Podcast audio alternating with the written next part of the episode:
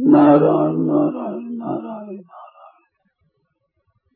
तीन प्रस्थान है, मानो बड़े राजमार्ग है।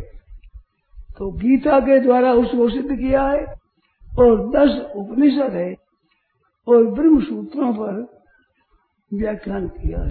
जो कि वेद व्यास महाराज के बनाए हुए हैं। परंतु संपूर्ण दुनिया का कल्याण करना ये सबका उद्देश्य है, सबका ध्येय है।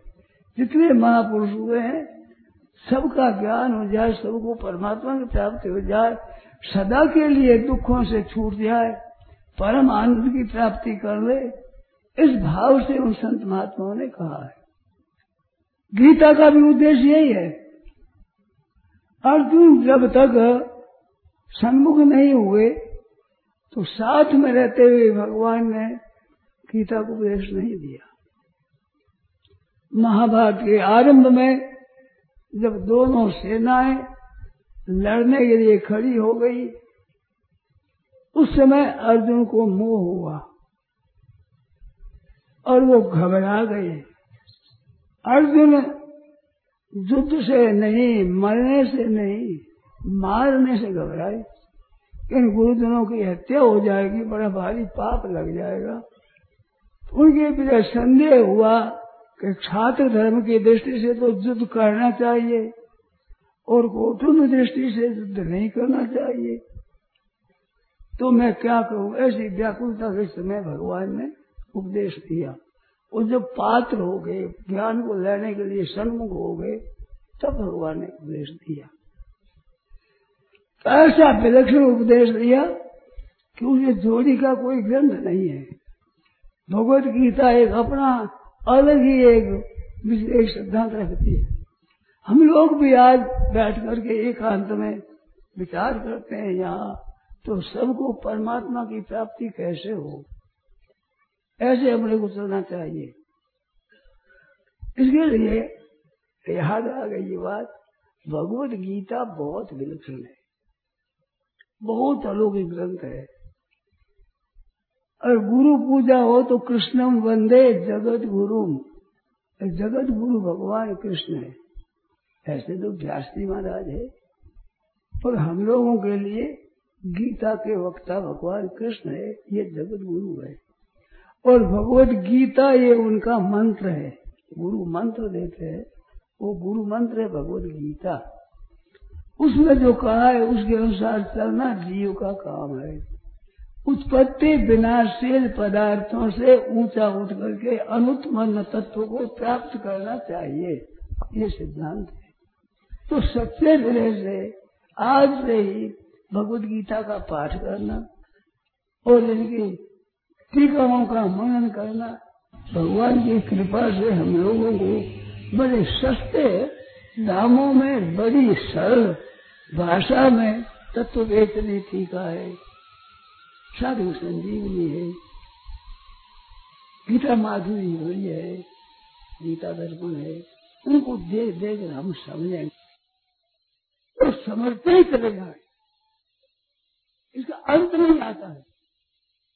तो इसका नियम आज से लेना चाहिए कि भगवत गीता का हम पाठ करें। तो आज अठारवा अध्याय पाठ करना है। प्रतिपदा के दिन पहला अध्याय दूध के दिन दूसरा अध्याय, तीज के दिन तीसरा, ऐसे दसवीं के दिन दसवा ग्यारह के दिन ग्यारहवा, और बारिश का बारहवा तेरहवा, और तेरह का चौदहवा पंद्रहवा चौदह का सोलहवा सत्रहवा, और पूर्णिमा के दिन अठारहवा। ऐसे पंद्रह दिनों में भगवत गीता का पाठ कर रहे और आज ये नियम ले लें, ये कृष्ण मुदय जगत गुरु भगवान का पूजन करें। और भगवान की गुरु दक्षिणा दे गुरु कृपा दे, उनके शरण होकर के गीता का पाठ करें। भगवान को याद कर गीता को पढ़ने से गीता याद हो जाती है। ऐसे मेरे काम पड़ा है कलकत्ता में एक सज्जन थे, मुनि भी करते थे, धनी ज़्यादा थे नहीं। वो के मैं गीता सीखना चाहता हूँ। ब्राह्मण को देखू तो कुछ रुपये लेते, इतना कहाँ से खर्च कराऊ? कैसे करूँ? तो मैंने कहा कि ऐसे करो, भगवान कृष्ण की मूर्ति रख लो, फूल सजा दो, अगरबत्ती कर लू, और कृष्ण मंदिर जगत गुरु में ऐसे कर, और गुरु जी के सामने गीता पढ़ना शुरू कर दो। पूरी गीता याद कर ली उन्होंने, और मैंने पूरी गीता सुनी उसकी। संस्कृत जानते नहीं थे, परंतु अशुद्धि बहुत कम आई। ऐसी शुद्ध पास कर दिया उन्होंने। मादरी जानते थे हिंदी भी शुद्ध जानते नहीं थे। तो भगवान का आश्रय लेकर करे तो बहुत सुंदर से गीता याद हो जाती है। रामायण याद हो जाती है। गीता और रामायण, ये दो ग्रंथ प्रासादिक है, ये कृपा करते हैं। इनके शरण हो जाए तो ये आप से आप आने लगते हैं। अभिमान से आते नहीं। के ज़ोर से गीता और रामायण का अर्थ नहीं कर सकते। सीधी सीधी भाषा में रामायण है, परंतु पंडिताई के ज़ोर से अर्थ नहीं कर सकते। ऐसे गीता का अर्थ भी कोई पंडिताई से करना चाहे, पढ़ाई के ज़ोर से नहीं होता है। और शरण हो जाए। गीता के शरण हो जो बड़ा विचित्र अर्थ आ जाता है ऐसे आदमी देखे मैंने, बिना पढ़े हुए गीता याद कर लिया। गीता जी का अर्थ कहने लगे। तो विचित्र विचित्र ढंग बोले वो और विचित्र ढंग बोलते भी बात गीता का सिद्धांत कहते उन्होंने अर्थ सुनाया जोश ये सर्वकर्माणी विद्वान युक्त विद्वान को चाहिए कि संसार में जोशपूर्व गीता याद करा संस्कृत पढ़े हुए नहीं थे पर तो मतलब तो वहाँ कोई समझे। जोश ये सर्व, मानो सारे आदमी को गीता में लगाना चाहिए दूसरी प्रीति से बनी। जोश गया तो कुछ भी पता नहीं अर्थ वास्तविक मतलब उसके समझ में आ जाता है। भगवत गीता की कृपा से वो जानने लग जाते हैं। तो ये कृपा करके और प्रकट होते हैं। और कृष्ण बंदे जगत गुरु कहो तो जगत गुरु है तो किसका गुरु नहीं बताओ? जो कोई भाई बहन बैठे है, कोई कह सकता है कि मैं जगत से बाहर हूँ, जगत में और जगत मात्र गुरु भगवान है। तो हमारे गुरु महाराज सिखा देंगे गीता जानना चाहो, गीता पढ़ा देंगे। वो सब जानते हैं। भगवान तो सब काम जानते मैंने बहुत बार कहा है, छोटे से छोटा, बड़े से बड़ा, सब गीता जो जानते हैं भगवान। तो उस गीता का अध्ययन आप लोग करें। एक सज्जन आए थे, व्यापार करने वाले। वो जो एक घड़ी पर बढ़ता था, मैंने सम्मत सन याद नहीं है। एक घंटा समय बदला था। अभी जो ग्यारह बजती है, वहाँ बारह बजती थी, क्या होता था? एक घंटा का फ़र्क था। ऐसा दिन दिनों में चल रहा था गाँव। उन दिनों में वो आए थे। तो वो आए तो हमारे सज्जन, हमारे प्रेमी बैठे थे। हम गीता का विचार कर रहे थे। तो गीता के श्लोक कौन सा दो अमुक अध्याय का अमुक श्लोक कौन सा अमुक अध्याय किस अध्याय का है? ये श्लोक कहाँ का है? ऐसे हाथ में परीक्षा कर रहे थे, प्रश्नोत्तर हो रहे थे। तो ये बोले गीता मेरे को याद है, पर किस तरह से मैं नहीं बता सकता। तो ये गीता की संख्या याद कैसे हो? गीता याद संख्या करना हो तो आप गीता का उल्टा पाठ करें बिना पुस्तक। यत्र योगेश्वर कृष्ण तत्व संस्मृत, राजन अभ्यास प्रसाद ऐसे धर्म क्षेत्र, कुरुक्षेत्र तक उल्टा पाठ आप करो निगाह रखे, बिना पुस्तक संख्या याद हो जाती है। तो उन्होंने मेरा करना शुरू कर दिया। तो व्यापार करते, दिन में घूमते, पाठ करते रहते। तो वो कहते थे कि मैं रात्रि में एक गद्दी में सोया था। अब कलकत्ता में स्वतंत्र जगह तो मिलती नहीं, कहाँ सोए बेचारे? एक सज्जन की गद्दी में वहाँ पर सो गया। तो मेरे गीता का पाठ हो रहा था। तो मैंने गीता का पाठ किया। तीस चौथे अध्याय तक मैं आ गया। अठारहवें अध्याय से चौथे अध्याय तक बिना पुस्तक कंठ पाठ करते करते, वो करते करते मैं सो गया। तो सोता हूँ मैं वही कही वो बात कहता हूँ तो नींद में भी मैं सोता ही हूँ, ऐसा मेरा सपना आया। सपना आया तो छोटे से कृष्ण भगवान वे आए। से पाँच सात गोपियाँ थी बड़ी बड़ी अवस्था की कन्हैया छोटी अवस्था का है। तो आगे खेलते खेलते आगे मेरे पास। और वे गोपियाँ देखती रही। तो वे कृष्ण भगवान आकर के मेरे पास में बोले तो मैंने पूछा, तुम कितने वर्ष के हो? तो सात बताएगा नौ बताए, पूरा याद नहीं है। इतने वर्षों का हूँ तो भगवान वो उत्तर देने लगे तो मेरे मुँह पर के पास में आकर के बोले। छोटा बच्चा बोलेगा ना तो आपके मुँह के पास बोलेगा। उसको ये पता नहीं कि सुनने वाले कान है। वो समझे, यहाँ से सुनते यहाँ से बोलते तो मुँह के पास अगर बोलेगा, आप माताओं तो जानती है, बच्चा बोलेगा मुँह पास। तो यह बोलने सुना कि यही है। तो मुँह के पास आकर बोले, क्यों? सट करके। तो यह मेरा वो छाती लगी और बोल, सुना तो बड़ा इतना विलक्षण आनंद आया। ऐसा स्पर्श मेरे को कोई नहीं मिला उम्र भर में। और बाणी सुनी जिसमें ऐसा मिठास कहीं नहीं आया। मैं रो पड़ा। रोती नींद खुली। नींद खुली तो भगवान नहीं दिखे। तो ये गीता का ही प्रभाव था, उन्होंने ये बात कही। तो गीता सीखने लगे इस तरह से मनन करने से भगवान की दर्शन हो जाए। तो कोई आश्चर्य की बात नहीं है। ये तो स्वप्न की बात हुई। वे प्रत्यक्ष भी दर्शन दे सकते हैं।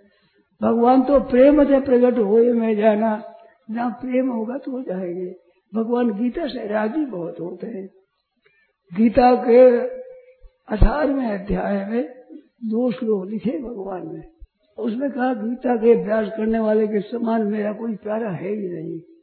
जो कोई गीता का प्रचार करेगा तो मेरा अत्यंत प्यारा होगा। और जो उम्रों को पढ़ाता है, विचार करता है, प्रचार करता है, उनके समान मेरा प्यारा कोई है नहीं। और उससे प्रियतर संसार में कोई होगा भी नहीं। इतना प्यारा वो होगा। श्री शेष जी जयदयाल जी कहते थे, ये दोष लोग मेरे लग गए। मेरे मन में आए तो ये दोष लोग तो सार है। तो उन्होंने गीता प्रेस खोल दिया और गीता का प्रचार किया। इन दोष लोगों पर ही गीता में ऐसा कहा है भगवान ने। तो गीता का प्रचार किया, दूसरे छापा खाने बेचारे गीता छापड़ा छोड़ दिया। इतनी सस्ती नहीं रह सकते। उसने गीता का प्रचार किया। तो गीता मैं उनका जीवन हो गया। इस वजह से गीता का प्रचार करने का बड़ा भारी महात्म है। बड़ी विलक्षण महिमा है उनकी। तो ये गीता याद करो आप। केवल दर्शन से भी महात्म होता है वो। घर में गीता की पुस्तक पढ़ी रहे तो उसका महात्मा है गीता और रामायण दोनों ऐसे विलक्षण ग्रंथ है, इनको नमस्कार किया जाए तो बड़ी शक्ति मिलती है। घर में पड़े हुए विचित्र है, भूत, प्रेत प्रसाद आदि वहाँ नहीं आते। ऐसी बातें ऐसी बातें देखिए, मेरे को ने सुनाया है। गीता पाठ से विलक्षण विलक्षण अनुभव हुए लोगों के। और वो आज भी हो सकते हैं प्रेम पूर्व कोई पढ़े तो उसको पता लगे। बात यह है भाई, मिश्री कितनी मीठी हो, परंतु तो जब तक जीव पर न धरे, तब तक उसकी मिठास का पता नहीं लगता। कहने से कोई समझ नहीं सकता, और लेने से पता लग जाए ऐसी गीता ऐसा मिश्री है। इसी तरह से गीता में गहरा उतर करके समझे तो बहुत विलक्षण बात होती है। मेरा एक विश्वास है अपना कि गीता ठीक तरह से पढ़ा हुआ हो तो कोई किसी तरह का प्रश्न पूछो, जिसमें गीता में आया ही नहीं है वर्ण जैसे ब्याह कैसे करना चाहिए ब्याह वर्ण नहीं है। परंतु उसमें भी उसी बुद्धि काम करेगी, जिस विषय गीता में वर्ण नहीं है, उसमें ऐसी विशुद्ध व्याख्या की गई है, भगवान ने ऐसी युक्तियाँ बताई गई है, कि जिनमें आदमी को ज्ञान हो जाए, समझ आ जाए, विलक्षणता आ जाए उसमें भगवत गीता के पढ़ने से। अलौकिकता आ जाए, उत्साह आ जाए भजन होने लगे, गीता का पाठ होने लगता है। गीता बहुत विलक्षण है गीता सुगीता कर्तव्य, कि मैंने शास्त्र विस्तर गीता सुगीता अच्छी तरह गानी चाहिए। गीत शब्द है ना, गीत। एक कई गई शब्द है धातु है, उसे गीत बनता है। तो कहते हैं, गीतम होना चाहिए। सामान्य नपुंसक से पद गीतम होना चाहिए, भगवत गीतम। गीता क्यों हो गया? स्त्री पुरुष का, स्त्री रंग कैसे हुआ? कहते हैं, उपनिषद है ये। उपनिषद इसलिए होने से भगवत गीता से उपनिषद से आया। है इस बात से भगवत गीता है। तो गीत गाता है, आदमी मस्त होता है, प्रसन्न होता है तब। तो भगवान के तो हरदम बंशी बजे मौज रहते हैं, हरदम। चाहे कितने शत्रु और कुछ भी हो, उनकी तो बंशी बजती रहती है। तो उन्होंने मस्ती में आकर के अर्जुन के सामने गीत गाया है। इस बात से गीता है। भगवान की ऐसी विलक्षण बात है, गीता, अर्जुन व्याकुल होता है, तब वहाँ गीता का उपदेश होता है। इस बात में अश्वमेध पर्व पीछे आता है। उसमें अर्जुन ने पूछा कि महाराज, वो गीता का ज्ञान हमारे को बताइए। वो मेरे को पूरा याद नहीं है। तो भगवान ने धमकाया कि वो गीता बार बार कही जाती है क्या? उस समय मैंने योग में से तो कही थी, मैंने गलती करी। तब भगवान ने गीता सुनी, उसका नाम अनुगीता है। उसे दुगुने क्षेत्राध्याय है और बहुत वर्णन है, परंतु इस गीता के समान वो नहीं है। कारण उसका क्या है कि अर्जुन व्याकुल हो गए थे, घबरा गए थे तो प्यासे को जल मिलता है, भूखे को अन्न मिलता है, ऐसे जिज्ञासु ज्ञान मिलता है। भगवान के दर्शनों के इच्छुक तो उस दर्शन मिलते हैं। तो भगवान के लिए वो तो कहता, मैं क्या करूँ ऐसे? क्या करूँ? मैं जानता हूँ कार्पण्य दोषो पृथा में तो हम धर्म संबोध देता। तो भगवान ने विशेषता से उपदेश दिया है। दोनों मित्रों की विलक्षण बात है। नर नारायण थे ये। नर अवतार अर्जुन है, नारायण अवतार भगवान कृष्ण है। ये नर नारायण है दोनों ही। तो नारायण नमस्कृत नरम चैव नरोत्तम देवी सरस्वती व्यासम तथो जय मुनि महाभारत का पाठ करना हो तो नारायण नमस्कृत नरम चैव नरोत्तम नारायण नमस्कार करो और सरस्वती देवी का नमस्कार करके फिर महाभारत का पाठ करो। ऐसा विधान होता है। आज्ञा ये है। वे नर और नारायण भगवान बड़ी मस्ती से पूछता है अर्जुन और भगवान कहते हैं, बिना पढ़े आदमी गीता का पाठ करे तो विलक्षणता आ जाए चैतन्य महाप्रभु के परिकरों में एक सज्जन थे। वो गीता का पाठ करते थे। तो पढ़े हुए थे नहीं तो गीता का पाठ अशुद्ध भी बोल देते। परंतु तो पाठ करते, रोते रहते। एक सज्जन ने पूछा रे तेरे गीता का अर्थ आता है? कि गीता का अर्थ नहीं आता। तो कुछ रोते हो तो ऐसे मस्त हो जाते हो। कि मस्त क्यों हो जाते हो? जा, श्री भगवान वाच आता है तो भगवान के दर्शन हो जाते हैं। अर्जुन वाच अर्जुन के दर्शन हो जाते हैं, संजय होते संजय के दर्शन हो जाते हैं, ऐसे मेरे भगवान के दर्शन होते हैं। भगवान कह रहे हैं, अर्जुन सुन रहे हैं, पाठ मैं करता हूँ, मेरे को पता नहीं अर्जुन क्या पूछता है और भगवान क्या कहते हैं, ये तो मैं जानता नहीं हूँ। परंतु मेरे को तो दर्शन हो रहे हैं दोनों के। इस बात मेरे को आनंद आ रहा है। ऐसी बात है तो आदर हम नहीं करते हैं, वस्तुओं को हम देखते हैं, सुनते हैं, फिर उनका महत्व हम अंकित नहीं करते हैं। हृदय में उनका महत्व नहीं जानते इस बात के उस तत्व को तरह से वंचित रहते हैं। तो आज से हम गीता का पाठ शुरू कर रहे भगवान कृष्ण को तो गुरु माने, गुरु मंत्र है, वो गीता है, ऐसे मान कर गीता का पढ़ना शुरू कर दे, विचार करना शुरू कर दे। भगवत कृपा से टीकाएँ भी इसी बहुत मिलती है, संस्कृत में, हिंदी में, अंग्रेज़ी में। गीता पर जितनी टीका हुई है, किसी ग्रंथ पर आज तक टीका नहीं हुई। अनुवाद बाइबल का बहुत हुआ है, अनेक भाषा में हुआ है, पर अनुवाद उल्टा है जो कर देती भाषा में। पर टीका मनुष्य गहरे अर्थों को विचार करने के लिए ऐसा ग्रंथ कोई हुआ ही नहीं, ना होगा ही नहीं, है ही नहीं, हो ही नहीं सकता। ऐसा भगवत गीता ग्रंथ है। वो गीता पढ़ने को हमारे को मिल जाए तो समझो कि भगवान की बहुत विशेष गीता है। जैसे बूढ़ी माँ कोई मरती हो तो अपने प्यार करने वाले अधिक स्नेह पात्र कोई बेटा हो उसको एक बेटा देख इतना कहना है इतना पे ये तू रखना। ऐसे प्यार से बताते हैं। तो ऐसे भगवत गीता है। भगवान उसको बताए गीता में हृदय पार्थ गीता में तो, तो गीता में हृदय है। अधिक प्यार करते हैं उनको गीता देते हैं भगवान। गीता को दे देते हैं। गीता हृदय है भगवान का। ऐसी बात है, साधु वो हृदय मयम और गीता में हृदय पार्थ जो भगवान के भक्त है, वो भगवान का हृदय है, और भगवान की गीता भगवान का हृदय है, उनके हृदय की गहरी बात है। तो ये धरोहर है, बहुत बढ़िया संपत्ति है, जो चाहे उसको मिलती है। कोई रह लो भाई हो, बहन हो, अरे किसी देश का हो, हिंदू हो, मुसलमान हो, ईसाई हो, कोई ज्ञान हो, गीता सबकी माँ है।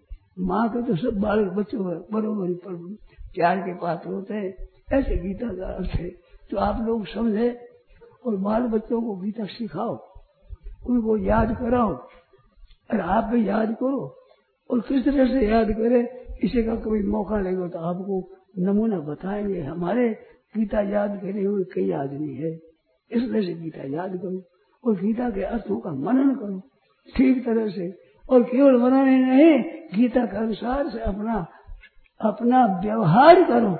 आपस में प्रेम का बर्ताव हो, घरों में आपस में प्रेम हो तो भगवत गीता से ऐसा होता है।